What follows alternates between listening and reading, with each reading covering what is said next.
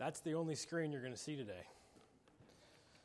There's no slides, um, mainly because I didn't get a chance to do it. That's all right. Um, we're going to Philippians this morning, uh, if you would, Philippians 3. Another apology. That's not the title in the bulletin. And this is. Uh, a moment of humility for me, and as we're gonna we're gonna see, we're gonna get to this in a minute. But I want you to know that the person that stands up here delivers the message he delivers to himself first, before he delivers it to you. So Friday evening, my wife left the house and took our boys to my parents. I sat in front of my computer screen for two hours, and when I started, it was blank. And two hours later, it was blank. And I'm like, this is not working. like, it's Friday night, I'm supposed to preach Sunday. So I'm sitting there and I'm like, you know what? Paul says that we're the circumcision and we put no confidence in our flesh. And I, it dawned on me, I'm sitting here thinking, what am I going to say on Sunday? Sitting at my computer screen trying to get out of myself words to bring to you this morning, and I realized I haven't spent any time in prayer over this. How in the world am I supposed to deliver the Word of God if I don't first consult with God on what He wants shared? So I went upstairs and prayed through this passage and asked the Lord to forgive me for trying to do this on my own. But I hope as we see this this morning, I put this together this or yesterday afternoon, and if you can sense the theme that's here this morning, this is all about Jesus. You know, we started with all glory be to Christ. We're going to end with all glory to be to Christ, and I hope if the Lord works through me, you can see that who you are, where you are, depends nothing on you. It is all about Christ. Let's pray. Father, as we prepare to look into your word this morning, and as I've shared that I tried to do this on my own Friday night, Father, I just pray that you would speak through me now. Lord, I am committing these words on these pages to you. And I am praying that as your Spirit speaks through me that all the glory would be given to Christ and to Christ alone. That as we look over 2018 and as we stand here at the dawn of a new year, that we see the trials, we see the struggles that we've come through, and we look ahead and we just hope and pray that, Lord, is this going to get any better? Father, I pray that our confidence is rooted 100% solely in you. That I can't work hard enough to become who you are making me. So I ask now that you would send your spirit. Father, I believe he's here already as we've worshiped you this morning. I believe that he would, I pray that he would continue, continue to minister to us, have the hearts, the ears of our hearts opened, so that we can hear from you this morning. Amen. Philippians 3 1 through 11. Finally, my brothers, rejoice in the Lord. To write the same thing to you is no trouble, and to me it is safe for you. Look out for the dogs, look out for the evildoers, look out for those who mutilate the flesh, for we are the circumcision, who worship by the Spirit of God and glory in Christ Jesus, and put no confidence in the flesh. Though I myself have reason for confidence in the flesh also. If anyone else thinks he has reason, I have more. Circumcised on the eighth day, of the people of Israel, of the tribe of Benjamin, a Hebrew of Hebrews, as to the law of Pharisee, as to zeal a persecutor of the church, as to righteousness under the law, blameless. But whatever gain I had, I counted as loss for the sake of Christ. Indeed, I count everything as loss because of the surpassing worth of knowing Christ Jesus my Lord. For his sake I have suffered the loss of all things, and I count them as rubbish, in order that I may gain Christ and be found in him, not having a righteousness of my own that comes from the law, but that which comes through faith in Christ, the righteousness from God that depends on faith. That I may know him and the power of his resurrection, and may share in his sufferings, becoming like him in his death, and that by any means possible I may attain the resurrection from the dead. Nowhere else in Philippians will you pull this, but there were apparently Judaizers in the church at Philippi. And if you remember back to Acts 16, this was the first church that Paul planted. So these, this church has a special place in his heart. Uh, this was Lydia. This was the girl that was possessed by the demon that Paul freed, and this was the Philippian jailer. That was the core of his church when he started this in Acts 16. And if you see there at the beginning in verses uh, 3, he said, or in verses 2, in verse 2, he's talking about dogs. He's talking about evildoers. He's talking about people that mutilate the flesh.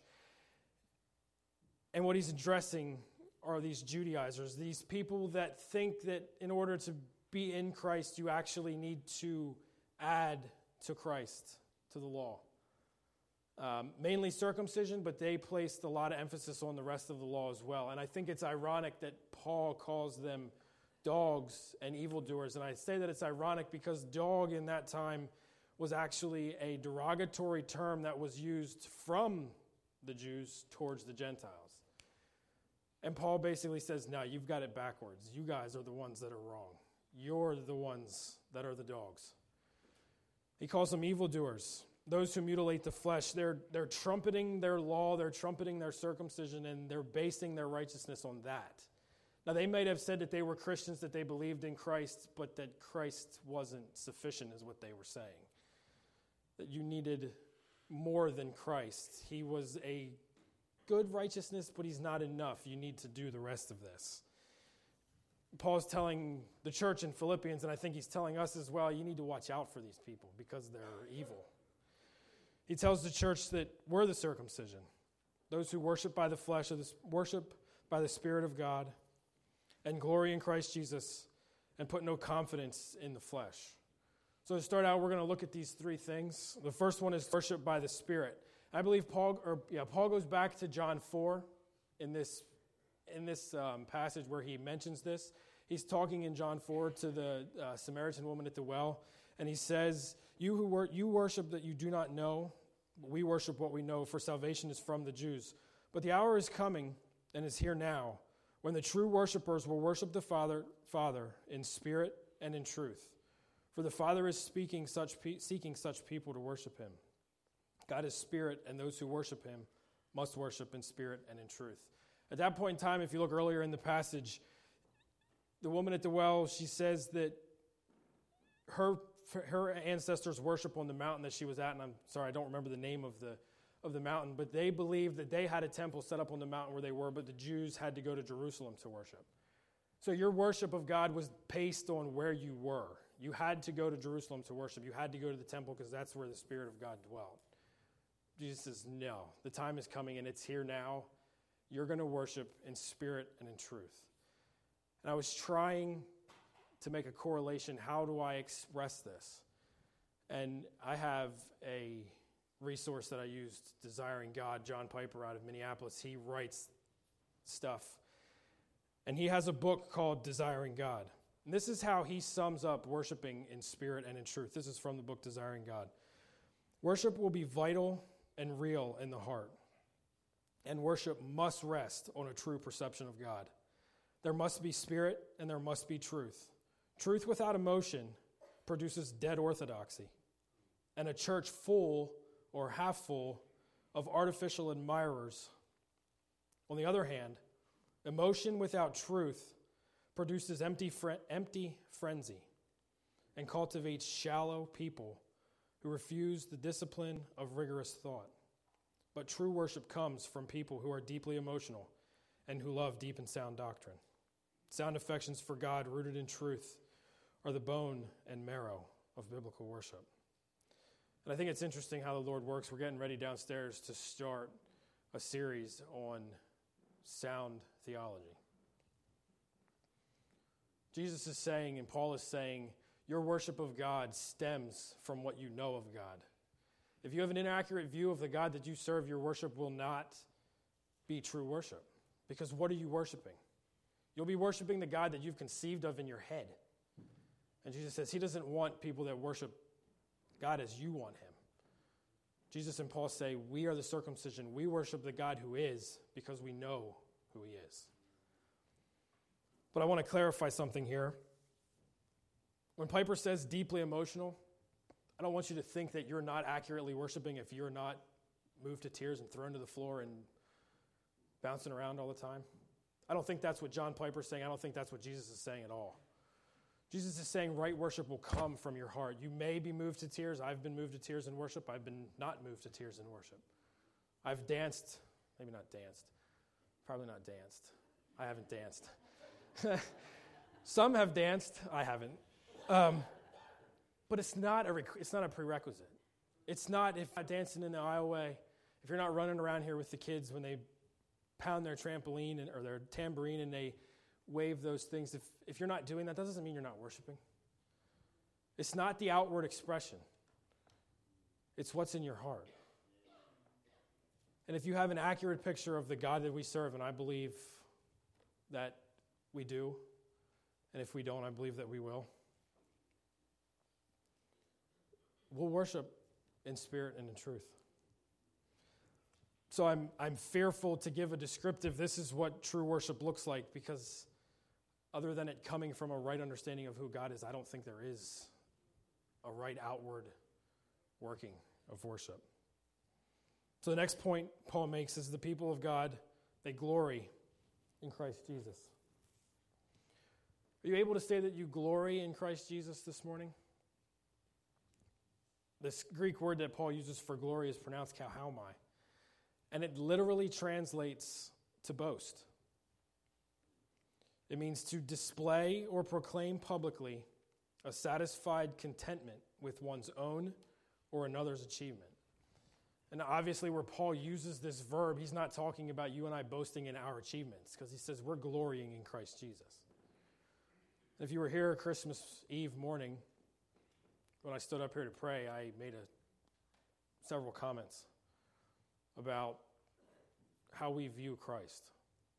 What do we glory in Christ? Are we glorying in Christ because of the things, the blessings that we get? That's the point that I was trying to make on Sunday, or that, that Sunday.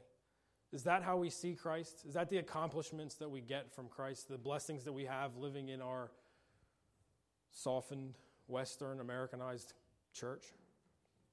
Thankful for the nice buildings, for the heat that we have. Not saying there's anything wrong with that. But is that what we glory in? Or are the accomplishments that we glory in the accomplishments that will never pass away? The accomplishments that God got us on the cross, namely in our righteousness, that we can't do anything to earn. Or how about in the fact that He is in the process of sanctifying you? That He is in the process of turning you into the image of Him? Are they the accomplishments that we glory in? Because if not, if we're, if we're glorying in the blessings that Christ gives us, if we are glorying in the physical health and our physical wealth because we have it from Christ, that's not a gospel that you can take into places like North Korea, Somalia, Afghanistan, Pakistan, Sudan. You can't take that gospel. Jesus Christ, glory in Christ, because he's going to give you everything your heart's ever desired, which is true in one sense.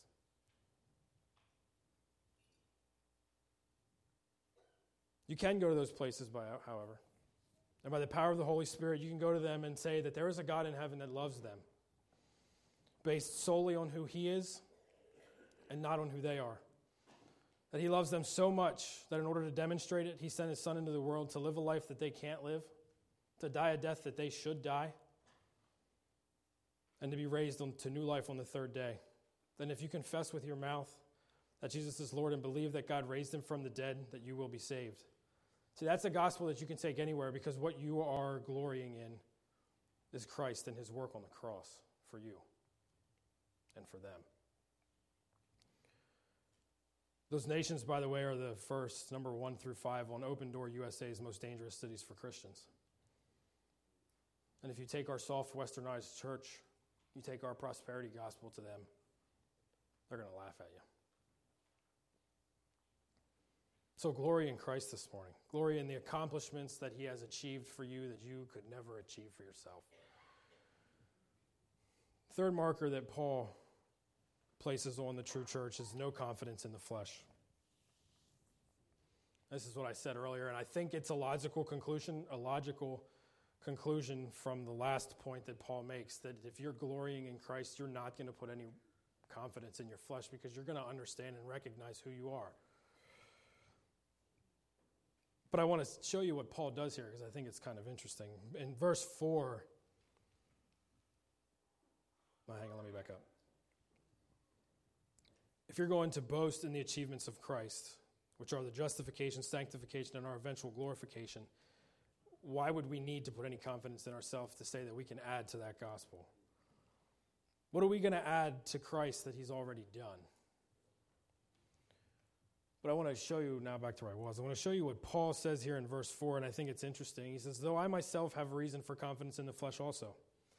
If anyone else thinks he has reason for confidence in the flesh, I have more. I think Paul is in an attempt here to appease these Judaizers, and the reason I say that is, is the comment that Paul makes is, well, we don't put any confidence in the flesh, could very easily be taken as, well, I don't measure up to you, so I'm not going to even try. But Paul's saying, no, you're a good Jew. I'm a better Jew. Like, you think you're good at keeping your law? I've kept it better. Like, and I always thought, like, you know, this like Paul's kind of arrogant here, right? Like, you think I'm better than you are. But I think it, Paul dem- has to do this to demonstrate what he's saying. That his not glorying or his not putting confidence in his flesh is not a cop out on his part. He says, Not only do I meet your credentials, I'm better than you in your credentials. He says, I'm circumcised on the eighth day. I'm of the people of Israel, of the tribe of Benjamin, a Hebrew of Hebrews, as to the law, a Pharisee, as to zeal, a persecutor of the church, as to righteousness under the law, blameless. But whatever gain I had, I counted it as loss for the sake of Christ. See, Paul knew where he came from and who he was. He was an Israelite, so he's one of God's chosen people. He was a Hebrew of Hebrews, which some scholars believe that even that he was of because he was of Jewish descent, even though he came from the Greek-speaking land of Tarsus, that he was spoken Aramaic, Aramaic, Aramaic. He was a Pharisee, so like I said earlier, not only did he keep the law, he kept it better than they did. They would have had the most strict adherences to the law, and which is why he says that he has righteousness under the law because he was blameless under the law. He also, being a Pharisee, would have had religious and political authority and influence, which is power and prestige. He says zeal here that he's a persecutor of the church, and I thought one thing was interesting. Paul's persecution of the church in Acts before he is converted. Some people would have believed, and some of the scholars that I, that I read believe that he would have felt himself to be on the level of Phinehas in the Old Testament in Numbers. Phinehas, the son of Eleazar, son of Aaron the priest, has turned back my wrath from the people of Israel, in that he was jealous with my jealousy among them, so that I did not consume the people of Israel in my jealousy. Therefore, behold, I have.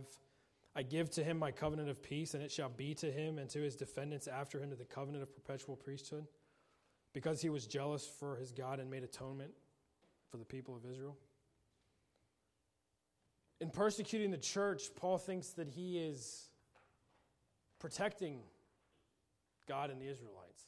And he sees himself as Phinehas in this. Now, he doesn't see himself now in this, but he is saying that that's where he's at before Christ. And again, this is all in an attempt to show these Judaizers that I'm better than you in what you're saying. And I'm saying that what you're saying is rubbish, which is what he says later. Or even Elijah, I've been jealous for the sake of the Lord, the God of hosts, for the people of Israel have forsaken your covenant. thrown down your altars and killed your prophets with the sword, and I, even I only, am left?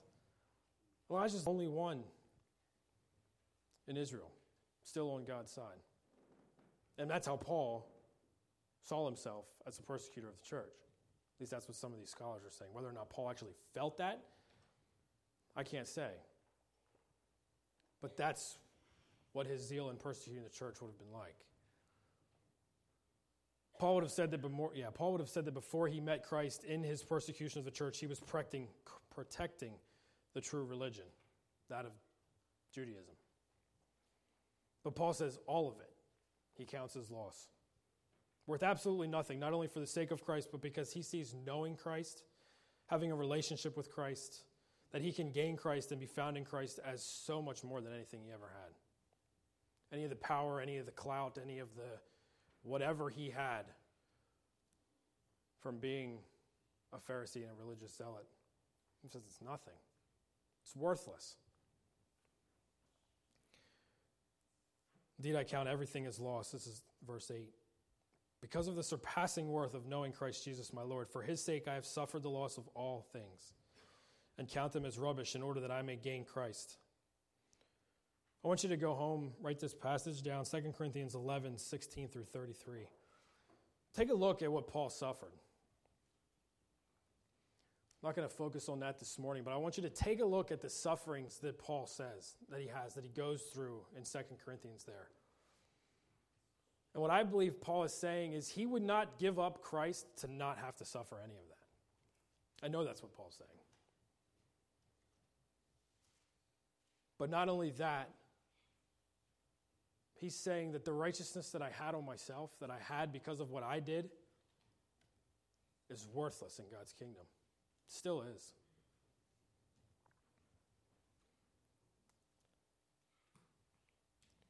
I want to do something here this morning. I want to look at Paul's gain and loss, kind of like an accountant, because I think it puts in our minds, if you can think with me, it, it puts an illustration in our minds to help us understand what happens when we rely on our own righteousness apart from Christ or even in Christ. So, what I want you to do is in your mind, at the top of a blank page of paper, put righteousness. And I want you to draw a line right down the middle. And on the one side, I want you to put gain, and on the other side, I want you to put loss. So if you're thinking like an accountant, righteousness is your bank account, gain is the money in, loss is the money out. But we're not dealing in financial terms here, we're dealing in righteousness. So righteousness is anything that you view as righteousness as your gain. And anything you view as taking away from your righteousness is loss. And in your gain column, before Christ, or even if you're in Christ and you're thinking you can bring anything to this, I want you to put a list of things I'm going to read you. But what I'm going to take is I'm going to take Paul's list, I'm going to bring them into our 21st century culture, hopefully. So in your gain column, I want you to put, put circumcision or outward appearance, people's perception of us. Before I do this, I want to clarify. I'm going to flip this, I don't think this is what I believe, okay? I'm going to flip this at the end to show you what happens if we do this, if we believe this way. This is an illustration. I don't believe that we can bring anything to our righteousness. I don't believe any of these are gains to our righteousness. But I need to do this so I can show you what happens to Christ if we live like this. So, also in your gain, I want you to put people of Israel which could be our ethnic background. Maybe we think today that we're better off because we're Americans. Or if you're not Americans, if you're, you're better off because of the country of your heritage where you came from. You know, this was Hitler's problem. He felt he was better based on the Bible than the Jews. Tribe of Benjamin. How about your family background? Are you standing on the Christian heritage that you've been raised in? Do you boast in that? I've gone to church all my life. Good for you. It means nothing. I have Christian parents. I'm glad Christ blessed you with that. It means nothing. How about a Hebrew of Hebrews? This might get me in trouble. How about your church denomination?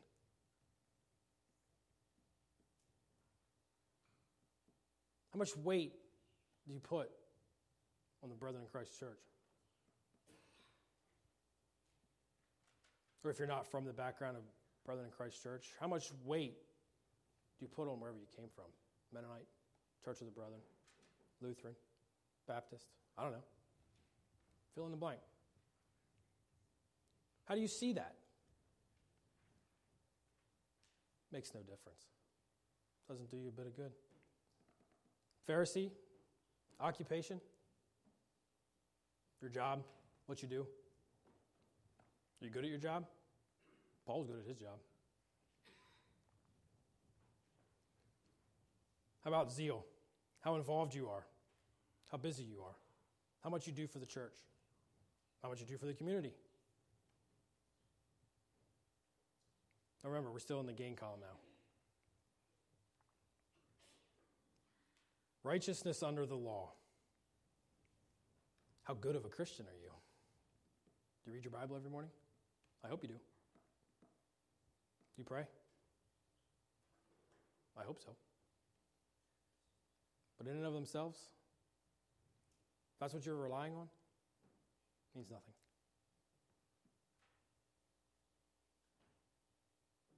Now, before his, conver- before his conversion, I think Paul would have seen Christ as a loss. Now, hear me out on this.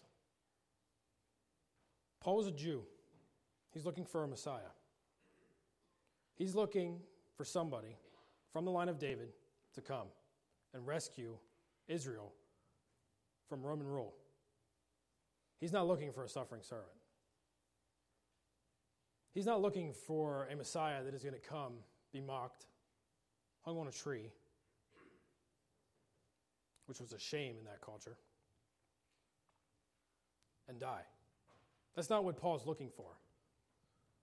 Now, this is an inference that I'm making on the text, so I don't know if I can back this up scripturally, so hopefully I don't get in trouble for that. But I'm thinking, looking at what Paul is saying in his gain loss, he's now, caning, he's now counting Christ as gain. My inference is that beforehand, before he knew Christ, he saw those that believed in Christ for their righteousness as a loss. That's what I'm saying.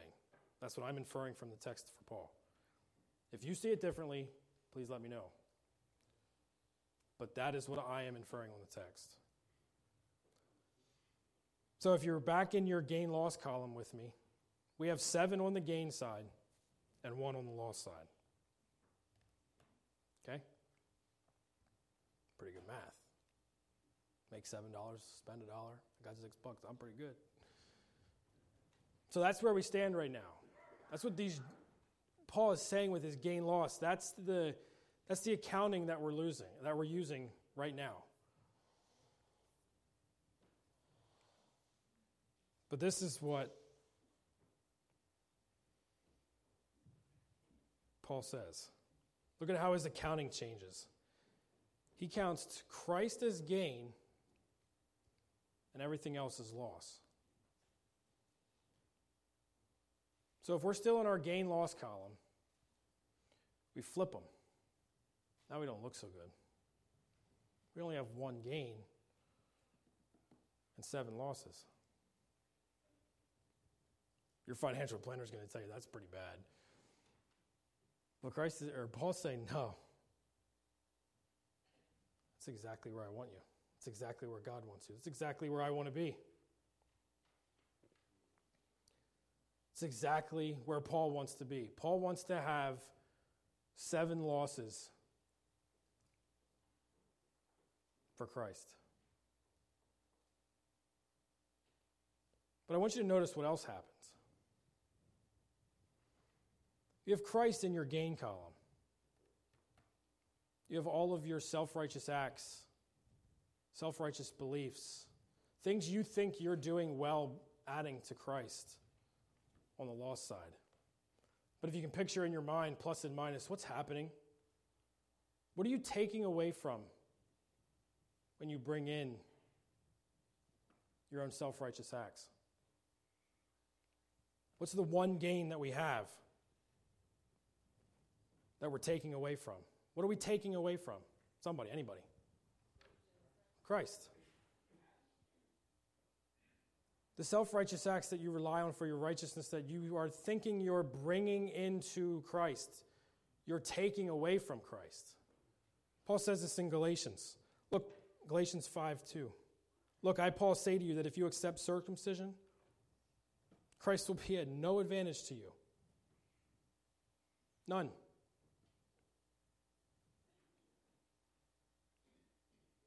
If you keep reading, look, I, Paul, say to you that if you accept circumcision, this is in Galatians again, Christ will be of no advantage to you. I testify again to every man who accepts circumcision that he is obligated to keep the whole law.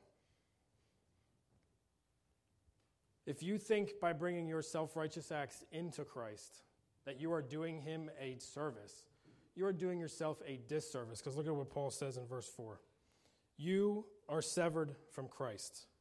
You who would have been justified by the law, that is, justified by what you think you bring to Christ, you have fallen away from grace.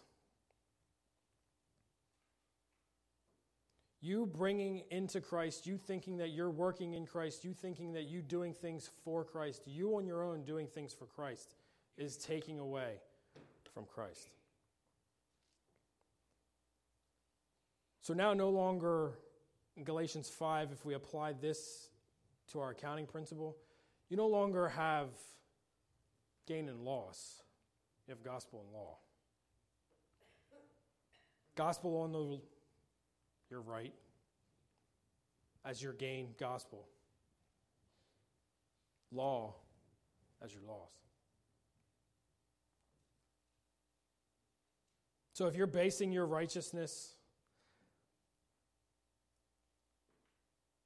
your right standing before the God of this universe on anything other than Jesus Christ,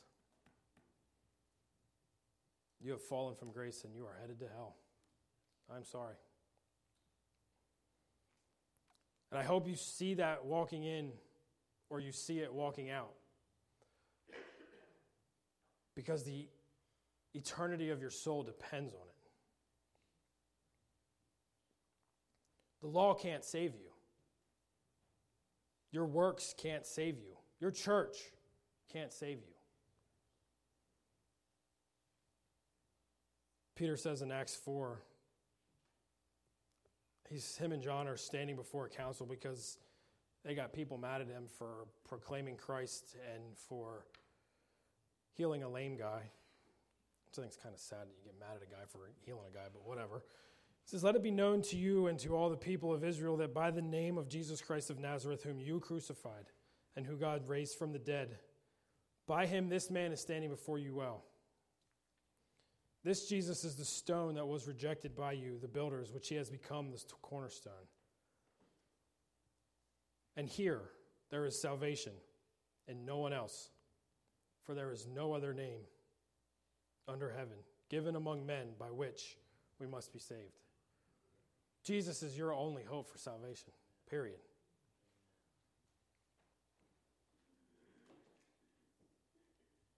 Now, I've just said that the law can't save you and only Christ can, which I believe is true, but now I've got a problem. Why do I have a problem? Because I've got to deal with the law. Jesus says in Matthew 5 17 through 20 that do not think that I have come to abolish the law of the prophets. I have not come to abolish them, but to fulfill them. For truly I say to you, until heaven and earth pass away, not an iota, not a dot will pass, under the, will pass from the law until all is accomplished. Therefore, whoever relaxes one of these commandments and teaches others to do the same will be called least in the kingdom of heaven. Now, if I stop there and I leave us with law where I've just left us, I'm the least in heaven. I mean, that's what Jesus is saying. These aren't my words, these are Jesus' words. But whoever does them and teaches them will be called great in the kingdom of heaven. For I tell you, unless your righteousness exceeds that of the scribes and the Pharisees, you will never enter the kingdom of heaven. Where did the Pharisees get their righteousness? From obeying the law. And we've just seen that you're obeying the law and basing that basing your righteousness on that is taking away from Christ. But James says, Well, what good is it, my brothers, if someone says he has faith but doesn't have works? Can that faith save him? If a brother or sister is poorly clothed and lacking in daily food, and one of you say to them, Go in peace, be warm, and be filled, without giving the things they need for the body, well, what good is that?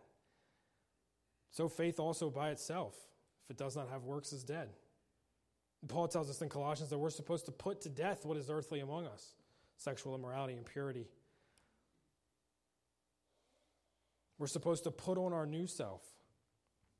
So, how do we reconcile all this? If I've got gospel on one side and law on the other, and I'm saying, well, you don't need the law, but Christ is saying, you, how do I work this out? The song that we're going to close with is in Christ alone, and I'm not done yet, or not in Christ alone. Glory be to Christ. I want you to see this. You need to see this. I hope you see this. I see this.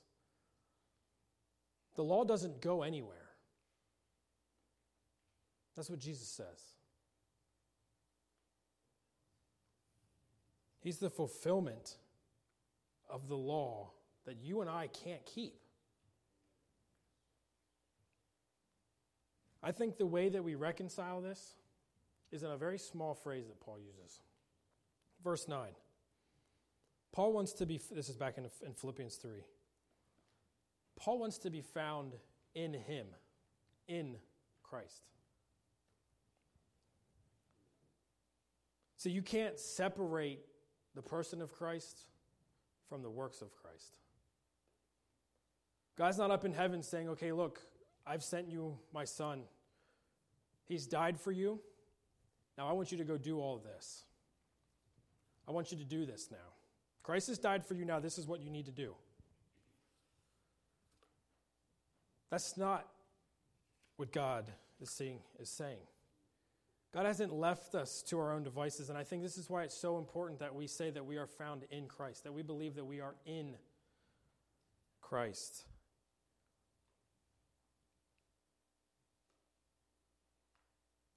Paul says in Philippians 2 12 through 13, Therefore, my beloved, as you have always obeyed, so now not only as in my presence, but much more in my absence, work out your own salvation with fear and trembling.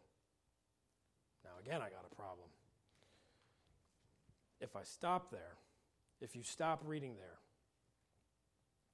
Paul says, work out your salvation. Okay, how am I supposed to do that? He says, You can't. It is God who works in you, both to will, He's working in you to will, means you want to do these things, and to work. But notice what we're willing and working for. We're willing and working for His good pleasure. So basically, what, Christ, what God is saying is, and, and what Christ says, and what Paul is saying is, when you're found in Christ, this isn't a bunch of rules to be kept. This is a promise. He's going to do this in you, He's going to work this out. When He says, put off all earthly things, He's not expecting you to be able to do it yourself. He already knows you can't. That's why He came.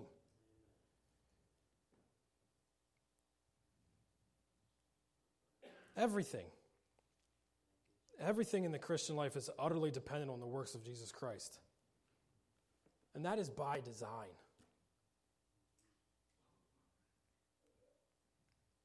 Worship team's going to come forward. They're going to lead us in a closing song. Song. But while they do, I want to read a quote that I have from Jonathan Edwards. I had just said that you are utterly dependent upon Christ to work out your salvation. You are utterly dependent upon Christ. And I said that it's by design. And I want you to see what Jonathan Edwards says and why he says that that brings ultimate glory to God. I'm beginning to love these old pastors, these old thinkers. Jonathan Edwards comes out of the 1700s. Jonathan Edwards July, on July 8, 1731, in a sermon titled God is Glorified in Man's Dependence, says this It is in Christ and by Christ that we have righteousness. It is, in, it is by being in Him that we are justified. We have our sins pardoned and are received as righteous into God's favor. It is by Christ that we have sanctification. We have in Him true excellency of heart as well as an understanding, and He has made unto us inherent as well as imputed righteousness. It is by Christ that we have redemption, or the actual deliverance from all misery, and the bestowment of all happiness and glory. Thus, have all of our good by Christ, who is God. This is the doctrinal conclusion that Edwards came to from that. God is glorified in the work of redemption in this that there appears it that there appears in it so absolute and universal a dependence of the redeemed on him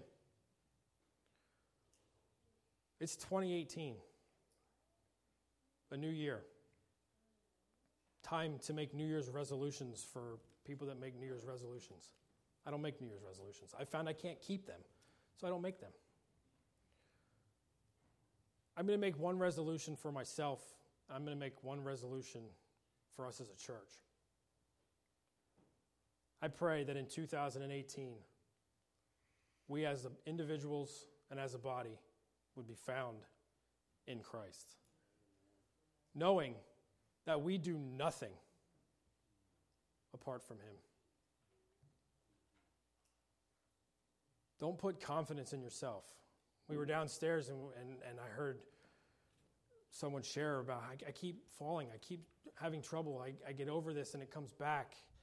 And we agreed with, with this person. We said, Yeah, that's the Christian life. We, we can't do this on our own, and when we do, we fall and we fail. Put your confidence in Christ for 2018. He has redeemed you, He is sanctifying you, and at His return, He will glorify you.